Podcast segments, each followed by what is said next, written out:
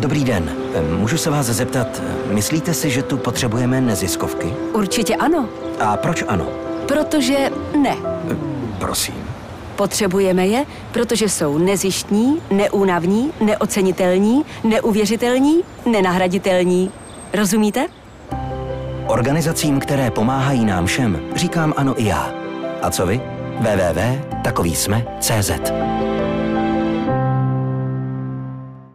Dobrý den, jmenuji se Honza Placák a vítám vás u dalšího dílu podcastu na Hlídni.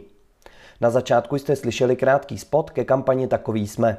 V dnešním dílu bude řeč právě o této kampani.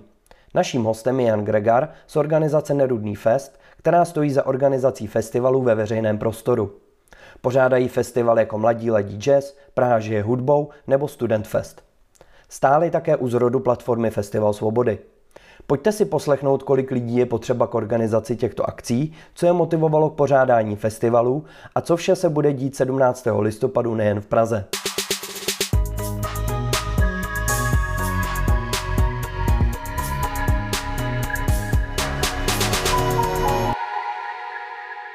Dobrý den, Honzo. Vítám vás ve studiu Magenta Experience Center na Pankráci a děkuji, že jste přijal pozvání do našeho podcastu. Hezký den všem posluchačům a děkuji za pozvání. Na začátek bych se rád eh, zeptal, eh, kdy jste se poprvé v životě dostal do kontaktu s nějakou neziskovkou? To bylo určitě v raném věku. Těžko říct, jestli to bylo zprvu fotbal nebo skauti, ale určitě asi nejspíš jedna z nich. Byl jste třeba i zapojen do skauta, že, že jste jako byl členem jako skauta, takže i z tohohle pohledu vyloženě? Scout mi, myslím, tolik dlouho nevydržel, eh, což si zpětně říkám, že je možná škoda, ale tak to prostě v životě je. Eh, nicméně ten fotbal mi vydržel asi, asi, asi díl potom v rámci toho, jako než jsem se dostal na střední školu. Dlouhá léta stojíte eh, s organizací Nerudný fest za festivaly Mladí ladí jazz. Praha žije hudbou, koncert pro budoucnost a jste také organizátory Student Festu. Co vás vedlo k pořádání těchto festivalů? Asi by se dalo říct náhoda, protože my jsme začali první festival dělat u nás na střední škole, vyloženě jako studenti. A pak jsme zakládali neziskovku kvůli tomu, protože vlastně škola nám poměrně razantně, protože to byla právnická osoba, tak přes ně jsme získávali peníze, které šly, nebo my jsme získávali peníze které šly přes jejich účet, takzvaného SRPŠ, co všichni asi dobře znají. A začala nám do toho škola zasahovat takovým způsobem, že jsme si řekli, že když už ty peníze scháníme sami, tak eh, to založíme radši neziskovku, ať nemusíme řešit všechny tyhle ty vlastně administrativní eh, problémy. A od té doby vlastně se začaly objevovat nápady. Právě zmíněný Student Fest byl vlastně první festival, který jsme realizovali. U nás to vždycky bylo vlastně postavený a do dneška tak je, že jsme reagovali na nějakou situaci společenskou. My jako neděláme kulturní akce proto, abychom dělali kulturní akce, ale třeba Student se snažil propojit středoškoláky z různých středních škol a my jsme to tenkrát vnímali, protože jsme byli na té střední škole, které byly hodně izolovaný, což nám to jako velká škoda. Takže jsme vlastně udělali festival, který mm, je přebíhací, a nebo dneska už vlastně tolik ne, ale tenkrát vlastně nahrazoval to, že jsme určitě nebyli schopni dělat akce venku, a takže vlastně začínalo to mezi Rokafe a Vagónem a pak se to vyvinulo v mnoho klubů a týdenní program a tak, ale uh, tohle je vlastně nějaký signifikantní rys všech těch našich projektů, ať už, že táhneme mladý lidi k jazzu, nebo oživujeme kulturně veřejný prostor z Prahy hudbou, nebo řešíme občanský uh, témata v rámci koncertu pro budoucnost. A v jakém eh, roce byl první váš festival? My jsme oficiálně vznikli 2008. A... To, to už je pěkná doba. Jo, jo, docela, docela vlastně zpětně řečeno to celkem utíká. A, a hnedka myslím, že 2009 byl Student Fest, jakoby první, co jsme vlastně dělali. No, takže eh, řada, řada let a upřímně na začátku jsme si úplně nepředvídali nebo nepředpokládali jsme, kam se to vyvine. Já jsem za to samozřejmě rád, ale nečekali jsme to.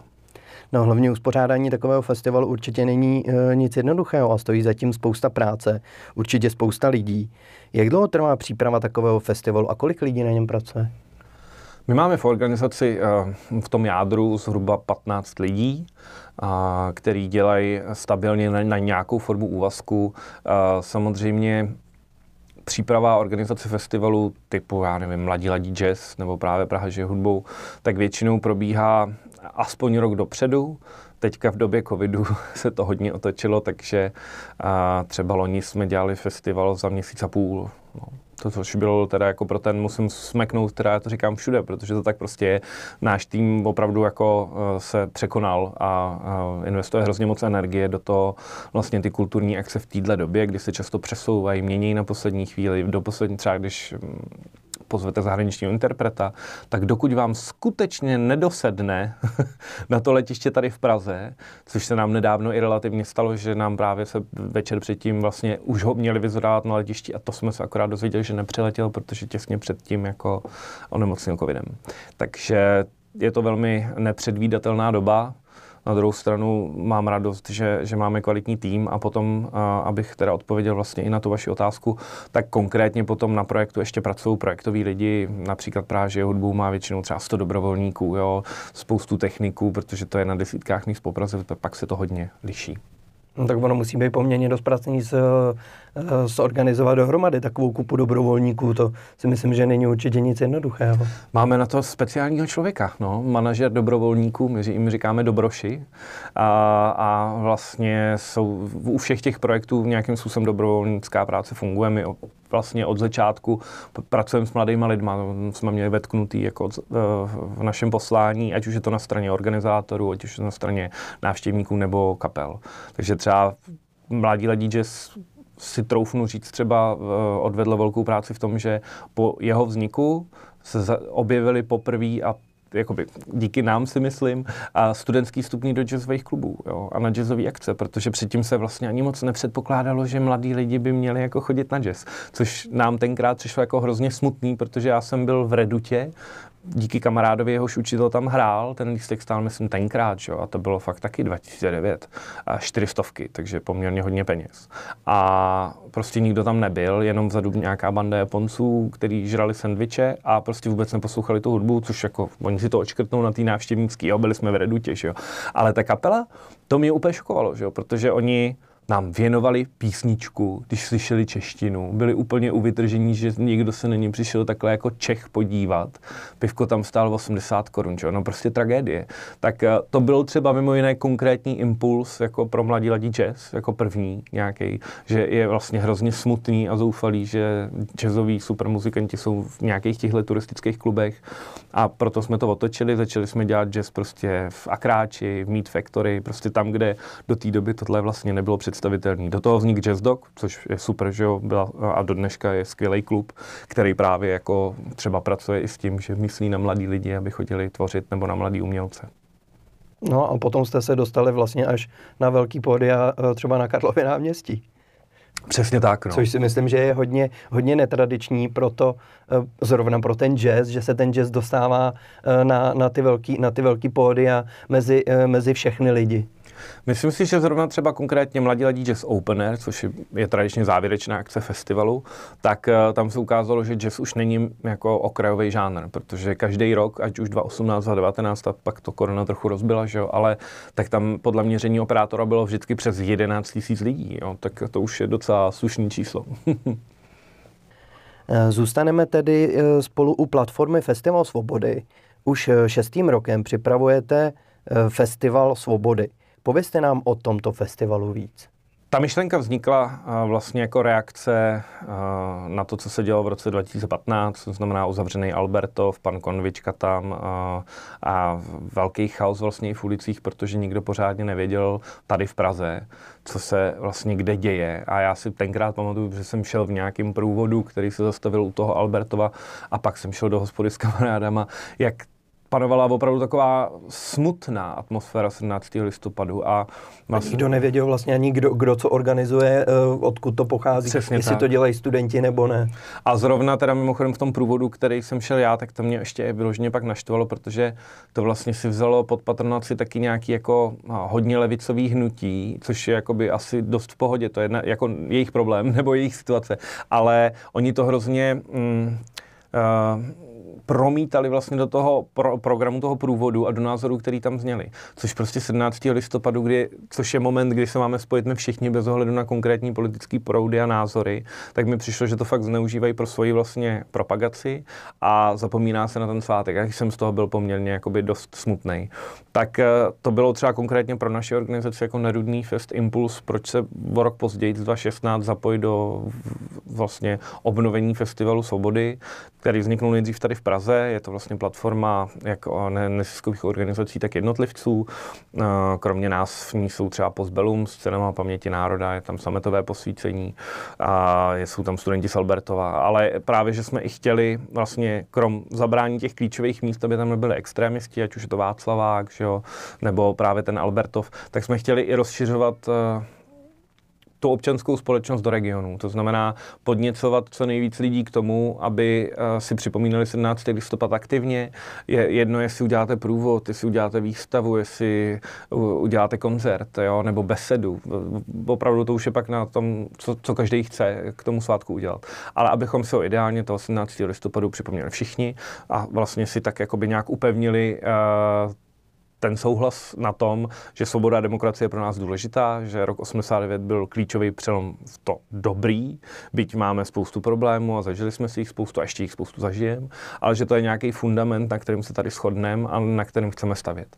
A myslím si, že za ty roky od 2016, protože taky máme opět jako díky bohu měření operátora, takže to není jenom, že se člověk tu z prstu, ale je to vidět na těch číslech, jo, že opravdu potom to nejvíc gradovalo 2019, samozřejmě 30. výročí, tak eh, to přitahuje větší pozornost a jenom v Praze bylo 300 tisíc lidí. Víme, že v Brně jich bylo 15 tisíc a teďka prostě v Českých Budějovicích třeba 1500, což na České Budějovice je už poměrně vysoký číslo. Takže eh, to je podle mě síla a důležitost Festivalu Svobody. Za mě ideálně, když za 10 let se nebude slavit jako tenkrát v 50 městech, ale třeba ve 250. Tak ono hlavně důležitý je eh, to eh, ty lidi nějakým způsobem spojovat a ne, ne udělat akci, která spíš ty lidi rozděluje. To si myslím, jako, že je eh, hlavní, eh, hlavní jakoby myšlenka asi eh, Festivalu svobody. Přesně tak. My to máme jako úplně v základu, že jsme nadstranická, nadstranická akce. Neříkáme o sobě, že jsme apolitičtí, protože děláme nejvíc politický svátek za celý rok. A na druhou stranu to neznamená, jako politické věci jsou důležité a lidi by je měli řešit. Jo, to je taky vlastně trošku neduch, si myslím, české společnosti, že a, i když logicky ztratila, já nevím, víru v konkrétní politické strany, lidi se bojí vůbec přiznávat, že jsou třeba členy nějaký politické strany a tak. Což jako ono ve finále i podle nějakých definic politická strana je taky neziskovka. Jo, protože přece jenom to všechno vychází z toho konceptu t, vlastně té občanské společnosti, té nějaké angažovanosti. Takže uh, je, je, ty politici jsou vlastně taky součást občanské společnosti, takže bychom asi k tomu uh, měli i tak jako přistupovat. No. E, jaký na tento rok připravujete program? Co, na co se všechno mohou účastníci letos těšit?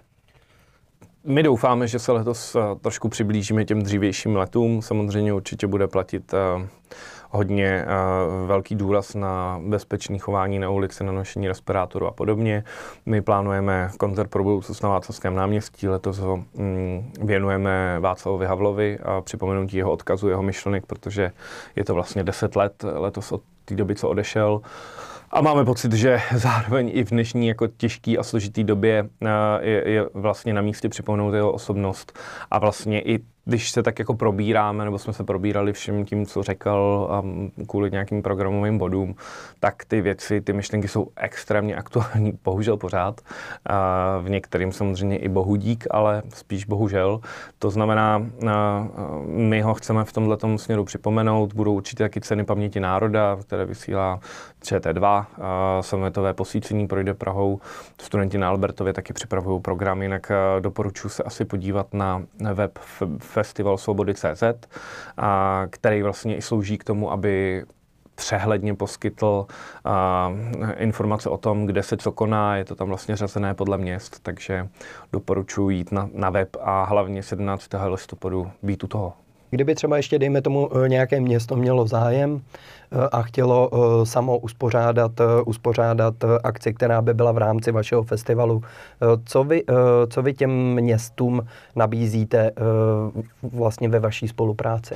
My jim nabízíme to, že je zapojíme pod hlavičku Festivalu Svobody a s tím, že nabízíme celou řadu jako komunikačních, propagačních možností a ať už je to na ten web, samozřejmě děláme i tiskovou konferenci před 17. listopadem, upozorňujeme média, snažíme se propojit vlastně regionální novináře s těma konkrétníma regionálníma akcema, vylepujeme reklamní plochy, máme profil na sociálních sítích, kde teda pokud nejste, tak začněte být fanoušky. a snažíme se hlavně prostě co nejvíc nebo největší množství veřejnosti seznámit s tím, kde se v jejich okolí něco děje, aby se oni mohli vybrat nějakým způsobem, co je zajímá. Letos je s festivalem spojena také kampaň. Kampaň se jmenuje Takový jsme. Čeho konkrétně se kampaň týká? Kdo takový je? My všichni. je to kampaň, přesně tak. Je to vlastně kampaň na podporu neziskového sektoru, na zvýšení důvěry veřejnosti v neziskový sektor. Jelikož Festival Svobody má mm, za poslání podporovat a rozvíjet občanskou společnost kontinuálně, tak my jsme si vyhodnotili vlastně už před docela dlouhou dobou, eh, že, nebo jsme si všimli toho negativního trendu klesající důvěry veřejnosti v neziskovky a v celý ten sektor. Způsobený je to více eh, faktorama, částečně si za to můžeme my jako neziskové organizace i sami ale pro vývoj, pozitivní vývoj, demokratický a svobodný vývoj si myslíme, že je to naprosto stěžejní pilíř jako neziskový organizace. Ostatně máme zdat, jako v roce 2019 se prostě 3 miliony lidí aktivně zapojilo do činnosti neziskového sektoru, jo, 4 miliony na něj přispělo, což je prostě víc než půlka dospělé populace. Takže jako ty čísla vlastně ten sektor je prostě obrovský, taky pokrývá opravdu od dobrovolných hasičů přes člověka v tísni tísni, uh, hokej, fotbal, až třeba k zachrání jídlo. Jo. Takže je to opravdu jako velice pestrá, široká skupina, která je pro náš vývoj té ve společnosti důležitá, ale zároveň jako značná část veřejnosti tomu sektoru nerozumí.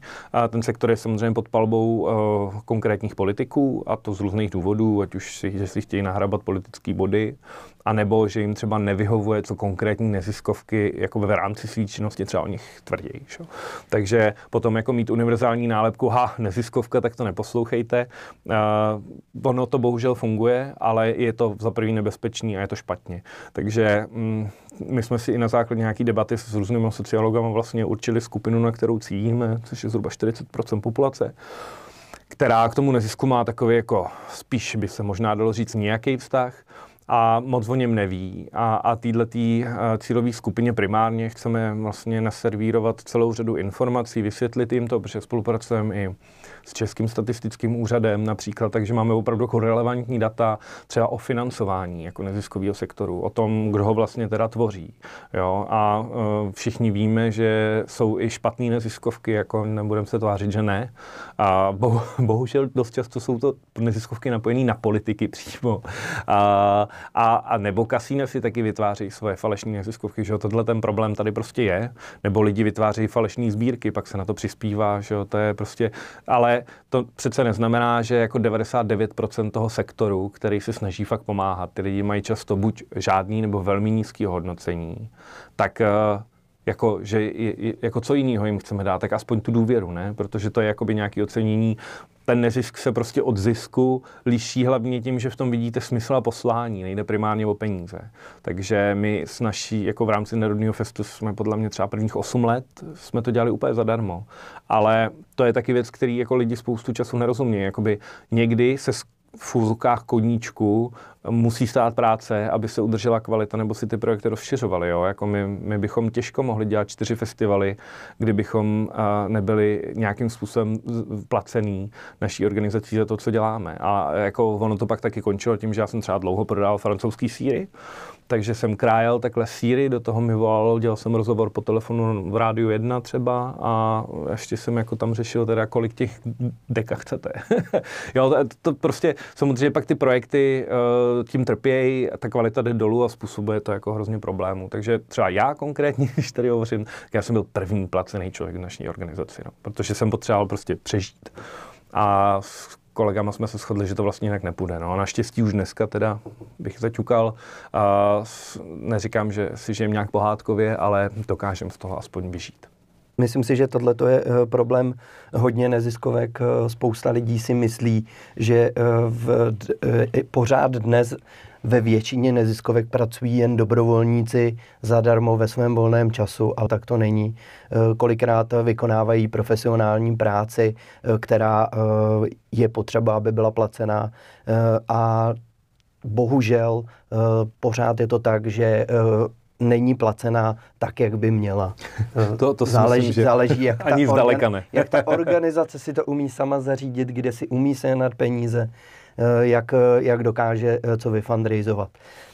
U eh, té vaší kampaně máte velice hezky, velice, velice hezky zpracované popis toho, co všechno jsou neziskové organizace. Že vlastně když se člověk podívá na ty stránky, zjistí, eh, co všechno vlastně do těch neziskovek spadá. Eh, co si myslím, jako že spousta eh, obyčejných lidí neví, že spolek hasičů, dobrovolných hasičů je neziskovka. Že se to a spousta, ono i spousta těch organizací, která se založí, tak ani o sobě nesmýšlí jako o neziskovce. To je další, další věc, že třeba kolikrát nechtějí být ani házený jakoby do té do tý, do tý stejné skupiny, aby eh, na ně eh, ty lidi jakoby nebyli tak oškliví třeba. Samozřejmě i sportovní kluby jsou neziskovky a přesně jak jste říkal, i spousta vlastně většina těch politických stran eh, nebo spolků byla založená jako vlastně nezisková organizace. Je, je, já sám jsem byl překvapený mm, tím, tím, tou škálou, vlastně tím rozmezím, které tam je. Na druhou stranu stejně, ať už je to jakoby ty platy v neziskovém sektoru nebo právě tohle, tak to je ta věc, kterou my tou kampaní takový jsme chceme uh, lidem ukázat a před, vysvětlit jim to. Teď jsme zrovna jsem si četl nějaký hezký komentář na Facebooku pod jedním videem, který je takový clickbaitový úmyslně, jmenuje se to prostě serou neziskovky, ale vlastně pak je to celý hrozně milý až do konce, je to minutovka, ale vysvětluje, to to nadřeň a podle mě to hezky vysvětluje, co neziskovky jsou a k čemu jsou důležitý. Tak právě pod tím se rozhořčoval pán jako dobrovolný hasič, že teď zjistil, že je z neziskovky, že jo, a hodně mu to udělalo špatně. Ale je, jako Uh, nemyslím to zle, ale tohle je přesně to, co my potřebujeme. My potřebujeme těm lidem dodat jednu informaci, aby si ji zapamatovali, něco ve storu, co rozbourá jejich dosavadní představu o neziskovém sektoru. Pak ať si nad tím přemýšlej, to už je v pohodě, protože oni jsou pak schopní sami dojít k závěru, aha, tak ty neziskovky možná mají nějaký, jako tady je opodstatný. Nebo příště, když použijou slovo, já nevím, teď teda si vypůjčím od pana premiéra, jo, ale skorumpovaná neziskovka, tak už to budou vyslovovat s jiným, možná to ani neřeknou, protože se nebudou chtít jakoby podřazovat pod to, že on jako dobrovolný hasič najednou je vlastně tady jakoby nadává sám na sebe. Takže ta, ta debata nám tady totiž to je taky další. Impulsu nám tady hrozně chybí. Jako normálně si myslím já osobně, že tohle by zastal třeba prezident. Jo? To jako sjednotitel, že jo, vysvětluje klíčové věci veřejnosti a, a klade důraz na to, co je důležitý a na to, aby ta společnost nějakým způsobem fungovala jako celek. Tak a, nám tady hrozně chyběl silný hlas, který by řekl, neziskovky jsou dobrý. Lidi neblázněte, věřte jim, podporujte je, buďte jejich součástí. Je to naprosto kruciální věc tady pro vývoj našeho státu. Ale tenhle hlas tady není. A to i když jsou třeba politici, kteří si to podle mě myslej, a že jich není určitě málo, tak zároveň nechtějí riskovat to, že by zbytečně ztratili nějakýho voliče. Tak to téma třeba spíš jako lehce ignorují. No a tím pádem ale prostě v tom veřejném prostoru zní jenom, že jsou buď skorumpovaní, nebo že jsou jako vítači migrantů, nebo že vysávají tady prostředky, nebo jsou financovaný Sorosem. A když se podíváte mimochodem třeba na tom našem webu na financování, tak je to třetina stát, třetina fin- soukromí firmy a tak, a prostě dary, a třetina sama tvorba nebo práce těch neziskovek. A z těch zahraničních zdrojů to je snad podle mě pod procento. Jo, a to v tom máte všechny evropské granty. To znamená, že pro pana Soroše už tam zbývá fakt jako malé množství peněz na to, aby tady tak zásadně ovlivňoval republiku, jak se třeba tvrdí. Jo. Takže primárně nám jde o osvětu, dostat ty informaci k lidem, kteří je prostě nemají a věříme tomu, že v momentě, kdy je budou mít, tak na ten neziskový sektor budou nahlížet jinak. Každá akce se neobejde bez partnerství. Jaký partneři vám letos pomáhají s kampaní a festivalem? Já musím v první řadě zdvihnout Českou spořitelnu, která je hlavním partnerem jak Festivalu Svobody, tak vlastně i téhle kampaně. A taky máme radost, že Česká televize a Český rozhlas chápou uh, ten význam nebo, nebo smysl toho, proč jakoby mají být součástí. A je to vlastně celá řada nadací taky, jo, ať už je to na třeba nadace Enros, uh, je to i nadace Český spořitelný nebo nadace blíž k sobě. A samozřejmě v, v některých fázích jsou to třeba i soukromí dary, přece jenom jako hodně lidí, jakoby drobní přispěvatele jsou extrémně důležitý pro to, aby se mohly konat různý, uh, různý akce. My bychom chtěli ve větší míře zapojit biznis, abych řekl pravdu, protože právě to je možná to, o čem jsme mluvili na začátku, nějaký to strach z toho politična, Uh, i když jsme nadstranický, tak uh, si myslím, že tenhle strach by měl opadnout a prostě firmy by si měly uvědomit, že je v jejich zájmu, aby se tady rozvíjela občanská společnost, aby tady byl silný neziskový sektor, který tlumí celou řadu problémů, který by jinak bobtnali daleko hůř, než bobnají dneska. Jo. Ale to jsme bohužel, jakoby tohle podle mě ještě potrvá, protože třeba kultura dárcovství u firem mi přijde prostě v České republice furt velmi slabá. A že to potkávám zejména z hlediska našich kulturních akcí, kde prostě jednáte s celou řadou, jako se stovkama firm ročně vlastně, o to, abyste získali nějaký ty prostředky a je to teda jako vždycky obrovský boj, protože vysvětlit jakoby tu kvalitu toho přínosu a proč to pro tu firmu je dobrý, je prostě často velice složitý, protože pracujete s, ne s exaktníma číslama, ale s něčím, na co byste museli dělat, já nevím, kvalitativní výzkum, abyste jich mohli posoudit. Čo.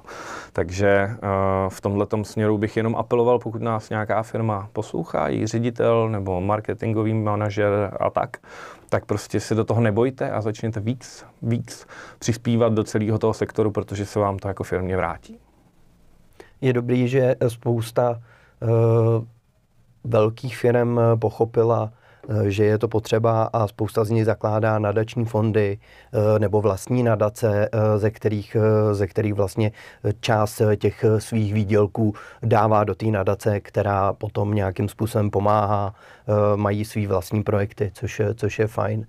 Ale je pravda, je pravda že každá firma by měla mít nějaký svůj uh, eh, CSR plán a nějakým způsobem uh, tohleto uh, nějakým způsobem vracet té společnosti a pomáhat a zapojovat. Tak třeba v Americe je naprosto nepředstavitelný, že by se jakákoliv firma minimálně sponsoringově nijak nepodílala na něčem v jejím okolí.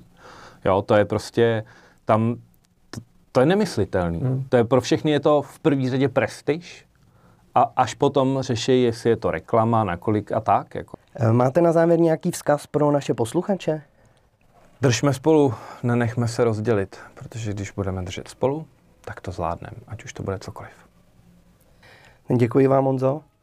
Já děkuji a mějte se. Děkuji vám posluchačům, že jste nás poslouchali a doufám, že se vám dnešní rozhovor líbil. Budeme moc rádi, když o našem podcastu řeknete ostatním a také, když nás na svých platformách ohodnotíte. Vaše tipy na další hosty podcastu a vzkazy nám pište na e-mail na hlídně zavináč gmail.com. Naslyšenou u dalšího dílu podcastu na hlídni.